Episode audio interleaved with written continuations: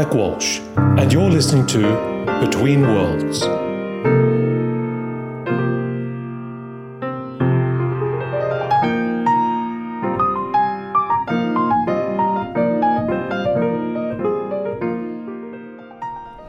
So what I'm really wondering, of course, is how does a Viking end up living in London? Yeah. I came here to conquer London. So, that's what the last lot said. um, no, I mean, I, I, I moved here eight years ago because um, um, I've written a book called uh, called The Goldmine Effect. At that time, the, the book was only in Danish, and I felt uh, it was trying to test the ideas with a wider, more global audience. So I went here and... Uh, so you decided to, to come to the one place where people spoke English. Yeah, yeah, yeah. I mean, speaking Danish, writing in Danish has some uh, natural limitations because uh, you, you you only reach five point five million people. Are there some, are there some thoughts that can only be thought in Danish that are hard to translate into English? Like like words or... Yeah, or uh, concepts. I mean, like, you know, there are... I find in every language there are certain things... That, yeah. Like the French say that there's certain concepts that just don't translate.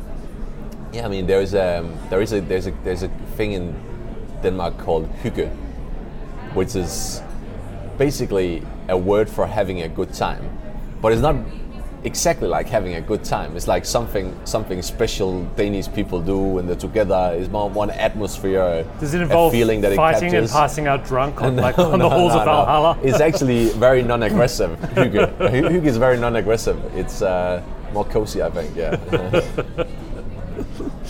Uh, so you so you came to London? Yeah, so I came there and um, wanted to get the book out, so I had to find myself first a literary agent. I did that after a while. Then she had to find me a publisher, and uh, she had, a, I think she she she explained the concept to lots of publishers. Most of them said, mm, don't think so. And then in the end, she she found a publisher, and uh, it was published and globally, and then did pretty well. So. Uh, So it was a good, good, good start to, to coming here. Good platform to build on. For those of you who haven't read, and hopefully that's not too many of you, The Goldmine Effect. I'm sitting having a cup of tea in Soho House in London with uh, Rasmus Ankerson, uh, who's an entrepreneur. Uh, he's the author of a number of books, uh, also Hunger in Paradise. Uh, that's right, isn't it? That's right, yeah. It's, it's, this is not the, the prequel to the Hunger Games, is it? No, no, it's something something more corporate than that. We'll, we'll, we'll get to that a little bit. He's also he calls himself a, a high-performance anthropologist. Uh, well, let's talk about that first, because uh, that intrigued me. I mean, it, it, yeah. You sort of did the ultimate gonzo journalism with this with this first book, because you you didn't just read about what Ethiopian extreme athletes were doing in Ethiopia on Wikipedia. You yeah. actually went to Ethiopia and a number of other places. Yeah, yeah. I wanted to do something different, and I wanted to experience uh, this like firsthand, not just doing desk research.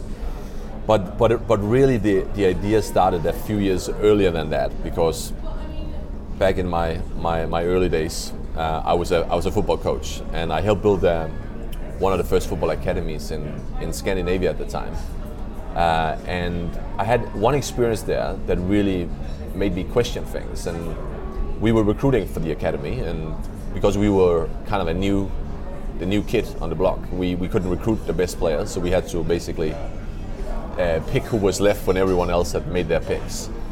And we picked this guy, the first year I remember, called Simon. He was fifteen years old, and uh, we we only took him because uh, we couldn't get anyone better.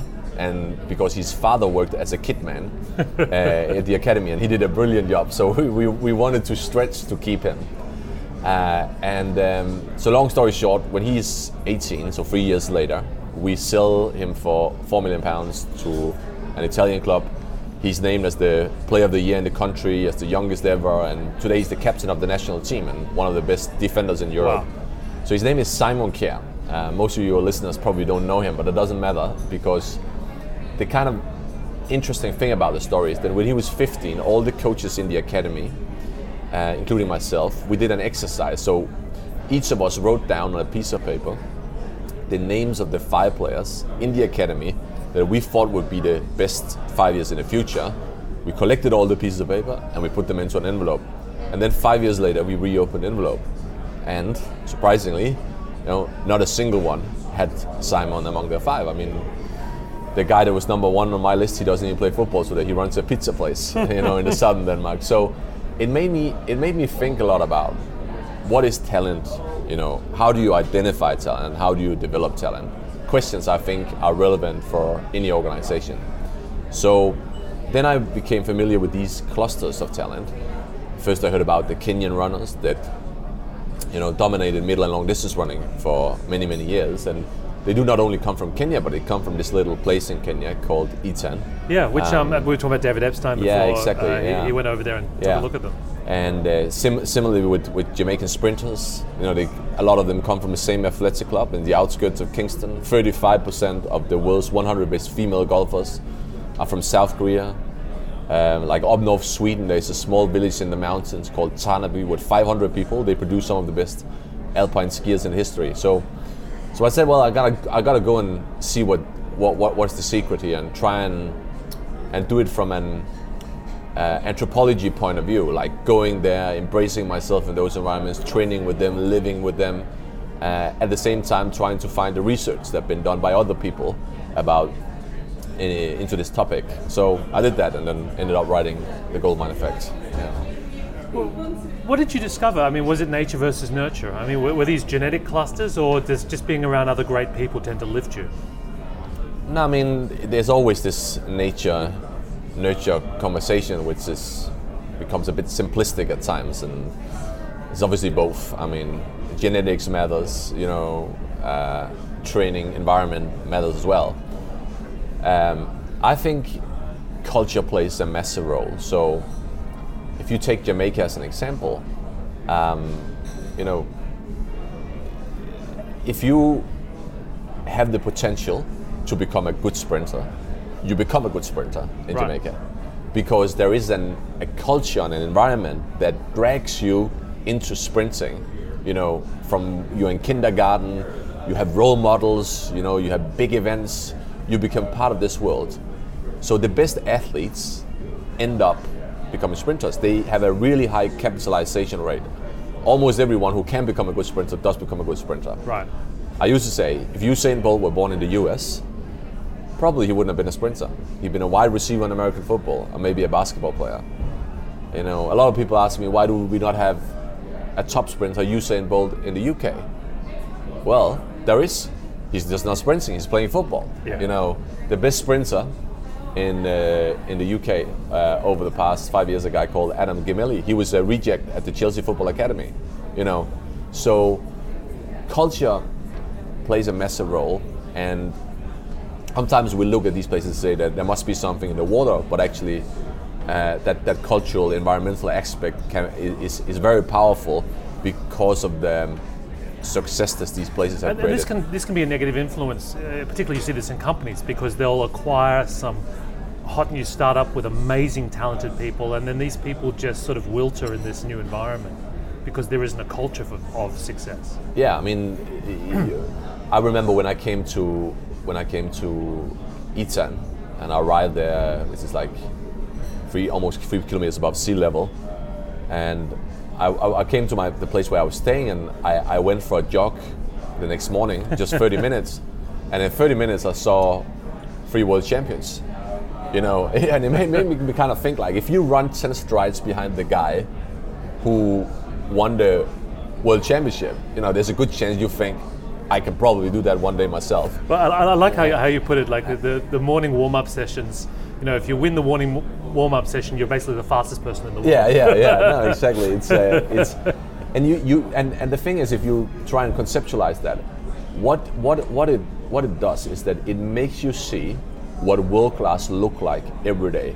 It normalizes world-class. Yeah. You see what they do, you see what they've achieved, you see their behavior uh, on a day-to-day basis, and this is why I you know I think the proximity of role models is an absolute key factor if you want to build a successful talent environment. And we, we, we I guess we're familiar with this idea in terms of goals, because, you know, once someone breaks a record, which yeah. could, may have been in place for like twenty years, then pretty much the record gets broken on a daily basis. It yeah. sort of no longer becomes a big idea. But what you're saying, which is really fascinating, is not just the headline goal, it's all of the daily practices and mindsets and just the, the kind of the, the culture of being a, a winner kind yeah. of tends to be embedded when you're surrounded by it. Yeah, you, you as I said, you, it's, it, it, it normalizes excellence. Yeah. It's like, that's just who we are, that's just what we do. And you don't realize that what you do is actually, because you grow up there, so that behavior is world-class behavior, but it's normal to you because that's all you've seen. But there can be a so. dark side to this normalization as well, which mm. which is in a way what your second book was about, yeah. which is is that, you know, once you've achieved success, yeah. you can actually be blinded uh, by the desire to keep pushing further. further. Yeah, no, I, this this was kind of the concept of Hunger in Paradise. Um, we uh, and. and I first started thinking about that when I was in um, I was in Helsinki to, to give a presentation at a conference, and uh, there was a dinner afterwards, and I sat next to these three guys who worked at Nokia, and they all had iPhones in their pockets. So Nokia still existed back yeah, then. Yeah, Nokia, Nokia still existed back then. So uh, you know, maybe you know that must be an I was thinking that that must be an unforgivable sin, like yeah, and and and then I started looking into that Nokia story, and you know it was really interesting how. how they how they end up going from fifty percent global market share to three percent in less than five years. And so so I thought, well, we, we talk a lot about like, this is what we're gonna do to achieve success. But actually, do we talk enough about some of the challenges from from a psychological perspective that that follows success? So arrogance, complacency, resistance to change. Um, and in many respects, I think it's, it's, it's psychologically more difficult to stay successful because you, it's, that needs to become successful, because in in times of success, people thinking, why fix something, it's not broken. You know, you, you, driving change from a position of strength is more difficult than driving change from a position of weakness. Right. And and and that's, a, I think, the psychological essence it's more of, a bur- of why. Well, as they say, there's a yeah. burning platform when yeah. you, you know Pe- everything is. People get it, people understand it, people, we got it, we got to change now. But But the thing is, in a in a big, if you talk about big companies, there's always a big time delay between cause and effect. So if a company is successful today, it's not because what it did yesterday, it's maybe what it did five years ago. If it's a failure in five years' time, it's what it does today and not in five years' time. And because of that time delay, it means that to stay ahead of the game, you need to drive change when it looks like there's no need to change. And and and, and you know, that's a lot of successful companies hesitate to do that because it's the, instinctively you think it's going well. Why fix something? It's not broke. There, I mean, there's a there's a great there's a great metaphor for this. Um, it, it's called the boiling frog problem. Oh and, yes. Uh, yeah, yeah. So, so if you put a frog into boiling hot water, it will immediately jump out to save its life. But if you put a frog into cold water, you heat the water gradually. The frog won't perceive the danger; it will be cooked to death. I've seen the so, same effect with English people on the beach. yeah, yeah, yeah. No, I, I'll agree with you on that. Uh, so, so this idea that that successful companies don't notice, like the frog, gradual cha- changes in the environment. Well, what, what are you know, examples so. of companies that are successfully able to reframe people's thinking then? I think I think. One of the companies I looked quite a bit into it was was Lego. Um, I had a close relationship to the company, and I knew uh, I've been um, I've known the C E O for for, for, for quite a few years. So I, I I I was really impressed by the way they were just creating, like I would say, a positive um, dissatisfaction with the status quo, like. Right. So, do they have a set of values, or is it more of just a, I a think culture? I think it's, it's a it's a culture of challenging right. in times of success. So, I remember he told me this story, uh, the C E O, about Lego having delivered like the best result ever, uh, uh, double as profitable as the three worst competitors in the toy industry combined. Then he then he meets his team and he says, "Well done, guys, you've done a great job, but I have a question for you," and the question is, are you actually sure that we're competing in the toy industry? Because if a, if an eleven-year-old boy go down to the shop and he does not buy a Lego product, what would he buy instead? Would he buy a product from Mega Bloks, which is one of the good old players in the toy industry? Or would he buy a um, football jersey or, or maybe an iPhone? Right. So if he bought an iPhone, it actually changes the conversation, because now the battlefield is not the children's playroom. Now, uh, sorry, the, the toy industry. Now the, the battlefield is is the children's playroom, and the main competitor is not Mega Bloks, it's Apple. Well, it's actually a battle for time. Oh, what's that? It's a battle for time and attention. Really. Yeah, yeah, yeah. So, so when you change that perspective, it means that you're competing against Apple, and then you could try and compare yourself with Apple's growth rates, and then even Lego will start to kind of look like a beginner again. Yeah. So he, I think it's an it's an interesting way you you you he reframes the competitive landscape by asking, which industry are we actually in? To create the feeling that, yeah, yes, we reached the top of this mountain, but guys, there was a small hill because the real mountains to climb is up I've here. I've seen I've yeah. seen other leaders do the same yeah. thing. You know, when I think a former C E O of Coke said, "Our real competitor is not Pepsi, it's water." Yeah. Or, yeah. or when the all C E O, liquids that can go into the human yeah, body. Which that's, that, the, that's a yeah. terrifying concept. Yeah. That yeah. You, yeah. they, they, you'd actually would consider that, but I think also uh, Reed Hastings from Netflix said, "Our real competitor here is not cable, it's sleep." Ah, uh, yeah, yeah. No, it's a great, it's a great way of putting it, because yeah. it's, it makes yourself smaller and it makes the world bigger. Yeah. And and and it makes you, because it's it's it's, in many ways it's about perception, right? That's where it starts. So are you the fat cat that has reached the top of the mountain, or are you an entrepreneur that's got to go out there and conquer the world? And that depends on how you, from a leadership perspective, shapes the perception about your potential. So so you've had the opportunity to weaponize some of these insights in recent times, uh, because you've managed to bring all your interests together with uh, data, football, and gambling. Yeah. yeah. So so let's talk a little bit about that. Uh, yeah. How did how did you end up running two football clubs? yeah, so that's why I spend most of my time uh, doing today. But I mean, I, I, I met a guy in London when I moved, actually the first year I moved here. Um, He's read my book. His name was Matt, Matt Benham, and he was a gambler. Uh, he owned a football club, the, the club he supported since he was a teenager, Brentford, which is like West London club, uh, in the second, second at that time in the second tier of English, no, third, third tier of English football at that time, so League One.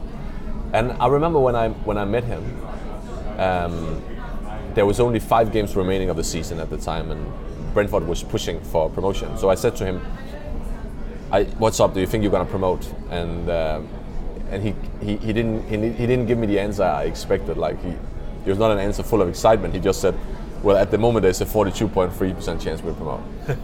and and that made me think a lot, because I, I I realized I met someone who thought completely different about the game than anyone I ever met before. And I saw I know this sounds a bit controversial, but I think he kind of convinced me that the brightest guys in football don't necessarily work for the football clubs, but they work in the gambling industry, and, right. and and not like the amateur gambler, but um, these guys like himself, who are using sophisticated mathematical models to calculate probabilities for the outcome of football games. So he, Matt here, um, uh, runs a betting syndicate in North London, basically an office full of one hundred statisticians, you know, calculating. Quant, quants, yeah, basically. yeah, yeah, yeah. So, so we, I did some consulting for him, and then. One, one day we had we were very, we were very, very both of us were very fascinated by this concept about how can you not outspend but outthink the competition, like by by using the weapons of a gambler, which is analytics and data. So actually, in, in the old Soho, in the, in the, the other Soho house, they're not the one we are in now, but the other one, we had lunch together, and um, I remember he he said to me at that time, you know, he's been thinking about owning another football club because he wants another place to test his ideas. And then I said, why don't you take a look at the club I supported when I was a teenager, which was a club called F C Midtjylland in the Western Denmark. So we went there and had a look. Midtjylland was almost bankrupt at the time, so it was a good, there was a good deal to be made. And long story short, so he bought the club and he made me the chairman of the club, and then we ran the club together, both clubs for the together for the past four years. So and has it worked? Yeah, no, I mean we we Midtjylland became kind of this Moneyball story of football, because we the first season we took over, we won the championship for the first time in the club's history, and the the season after we beat Southampton and then Manchester United in Europa League. Wow! Unfortunately, in the in the U K, it's kind of the, that that Manchester United uh, win is more perceived as the ultimate embarrassment of Manchester United than right. the genius of Midtjylland, but fair enough. I mean, but what did but, you do? Like, what did you do to really make such a dramatic change in the performance of the players? I, I think, I think we, I think we we did, we did various things. I think we we implemented a lot of new procedures in recruitment. Um,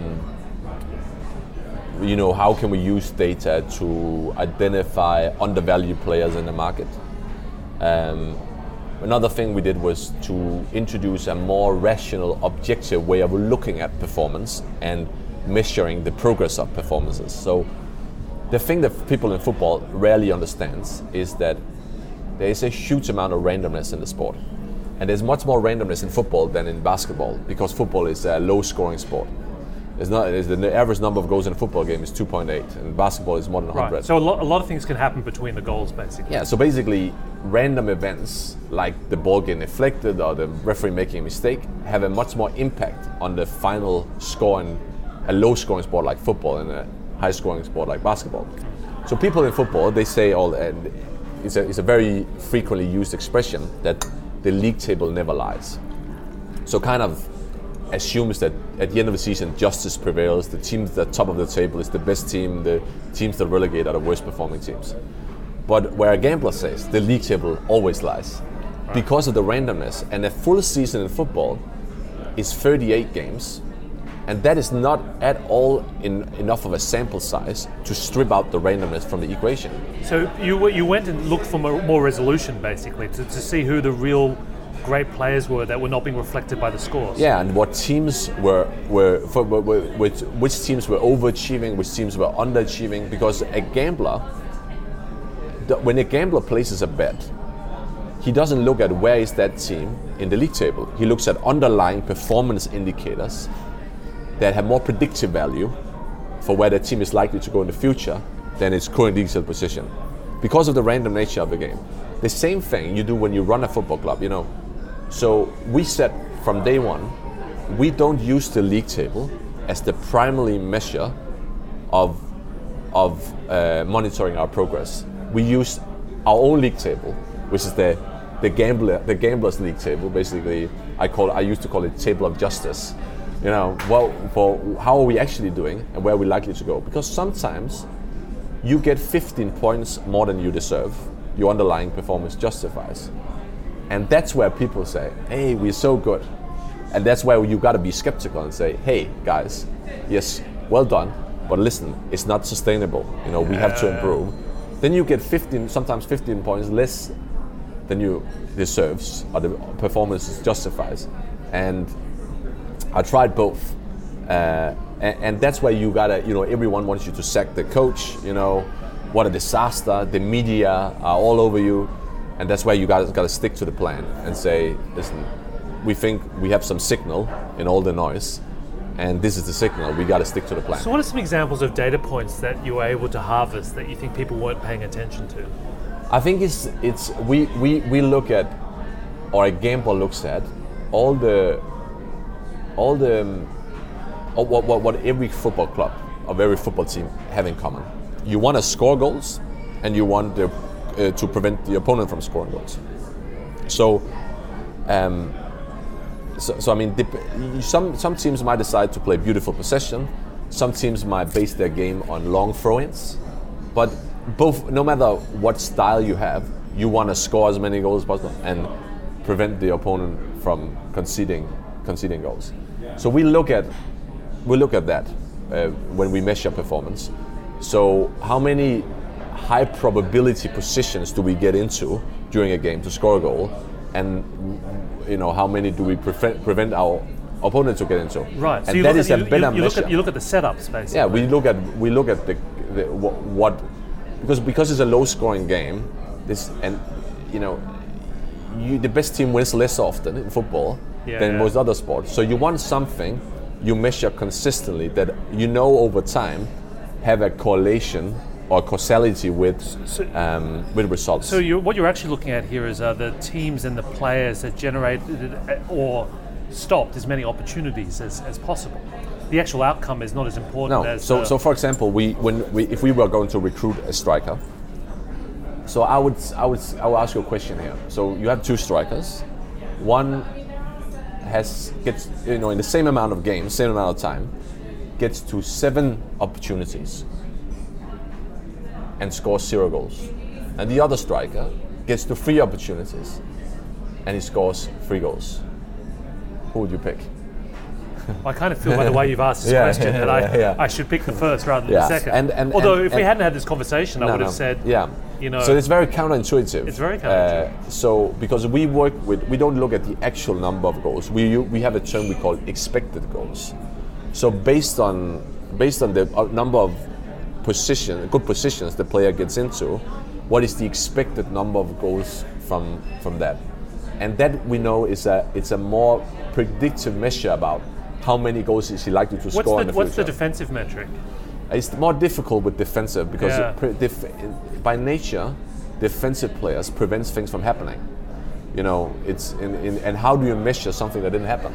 You know, it's like in I think in basketball they, they have a term for these top defensive players that don't they come out on the stats. They call them the no stat all stars. Because the guy that closed down the space, so the situation never happened, doesn't get credit through stats. Yeah. Whereas the guy that tackles all the time, because he's late, he doesn't anticipate what's going to happen, he gets a lot of credit on the stats. One a tackle here. So offensive contributions are much more, uh, are much easier to measure than defensive contributions at this stage. Do you think this logic of, uh, I guess, measuring potential performance can be applied to the corporate world as well? I mean, yeah. in sales, if you were looking for a top sales performer, yeah. would you really hire someone who made the most calls versus getting the most deals? Yeah, I think it's the the the the, the, the relevance for business here is that basically it comes back to the conversation about lagging and leading indicators, performance indicators, right? You can lagging indicators tells you something about how you've done up until this point. Leading indicators tells you something about where you're going. So a lagging indicator for a sales guy would probably be sales. Yeah. And a leading indicator would be pipeline or number of calls or, you know, and so a gambler pays a lot more attention to leading indicators than lagging indicators when making bets and predictions. And I think in companies, companies generally speaking, especially when they're successful, should do a better job measuring leading indicators because lagging indicators can easily paint a picture of a company in great shape, where at the same time leading indicators paint a picture of a company that actually steering towards the end of the cliff. So I, I have this example in in one of my books with S A P, the German software company, that we're actually having really good um, customer loyalty. Uh, they had uh, you know good market share. So that was the lagging indicators, but the leading indicators actually told a different story. So for example, they realized that they had really low implementation rates of the software they sold. So on some products, they fifty percent of the, uh, the the software they sold were never implemented by the client. Yeah. So you don't make it, you don't have a, make any difference. You know, you just sold unused software license to the sales. That's going to catch up to you. That's going to catch up at some point. Yeah. So, so you know, you need because of this time delay. You gotta identify what are my what are the leading indicators I gotta look at, and be skeptical about that. I think, I, I think uh, you know the other the other story around talent here that's applicable is I think the value of the gambler's mind because yeah. if you're in, in an environment that's increasingly algorithmic and driven by data, you actually want people that almost think like a gambler, approaching problems, yeah. making decisions, and, and and I guess really evaluating where value lies. Yeah. No, it's especially where what is a, what what where, where is the, you know, the, the the objective way of looking at things, but also the skeptical way of looking at things. So and looking for underlying causes, right? Yeah, yeah. So I I, I, I always say like in, in time in times of success, or let's say let's put it, let me put it this way: in times of failure in a company, it's very natural for people to ask tough questions like, why did we fail? How can we do things better? But in times of success, we don't ask those questions. We just cruise on. We expect things to continue. And that's where you gotta look at what a gambler does, because a gambler, a professional gambler, treats success with the same skepticism as he treats failure. You know, and that's what I think organizations should do too. Like they, you should, you should basically, you know, how okay. how do you separate skill from luck? You know, were we were we were we successful because we were lucky, or was it because of market conditions, or what was the what was the reason?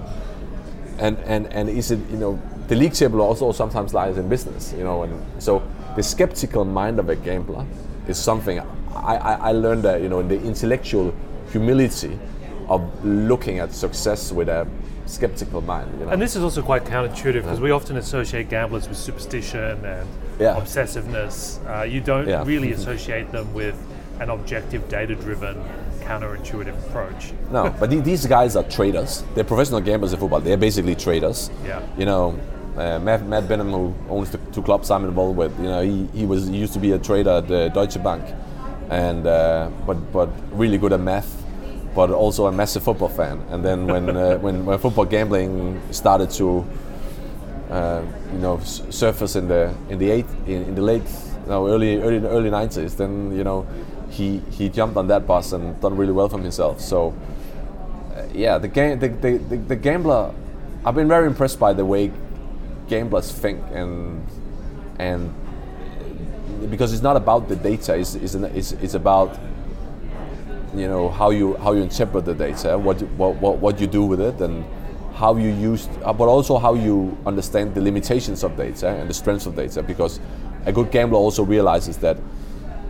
They don't make bets based, you know, solely on what the model tells you. There has to be, you know, there has to be a subjective thing as well. And using, using, using those two, to to the objective and the subjective, and balancing in the right way, I think is is key. So. Rasmus, it was wonderful to meet you. It was a lot of fun to hang out. And now that we're neighbours, uh, hopefully we can do this a bit more often.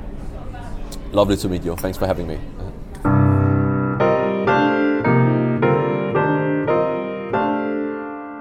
You've been listening to Between Worlds. For more episodes and information on how to subscribe to our podcast, please visit w w w dot mike dash walsh dot com slash between worlds.